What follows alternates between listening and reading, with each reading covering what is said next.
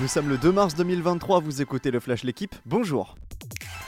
Il était une légende de l'équipe de France et du Stade de Reims. Juste Fontaine est décédé hier à l'âge de 89 ans.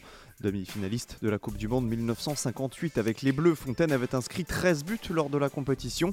Un record sur une phase finale d'un mondial qui tient toujours depuis 65 ans.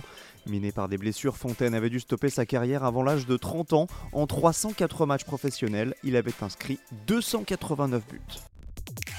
L'OM peut être tout perdu en l'espace de 4 jours. Vaincu dans le classique dimanche et relégué à 8 points du PSG en championnat, Marseille a été éliminé hier soir de la Coupe de France par Annecy. Veretout avait ouvert le score, mais Saï et Mwanga ont donné l'avantage aux Savoyards peu avant l'heure de jeu.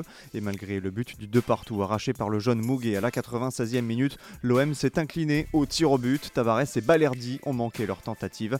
Annecy rejoint Lyon dans le dernier carré, ainsi que Nantes, vainqueur de Lens, et Toulouse, facile tombeur de Rodez. Tirage au sort des demi-finale ce soir. Arsenal fait un nouveau pas vers le titre de champion d'Angleterre. Les Gunners ont repris 5 points d'avance sur Manchester City hier soir en tête de la Premier League à la faveur d'un large succès. 4-0 contre Everton. Saka, Martinelli par 2 fois et Odegaard sont les buteurs de cette rencontre en retard de la 7e journée.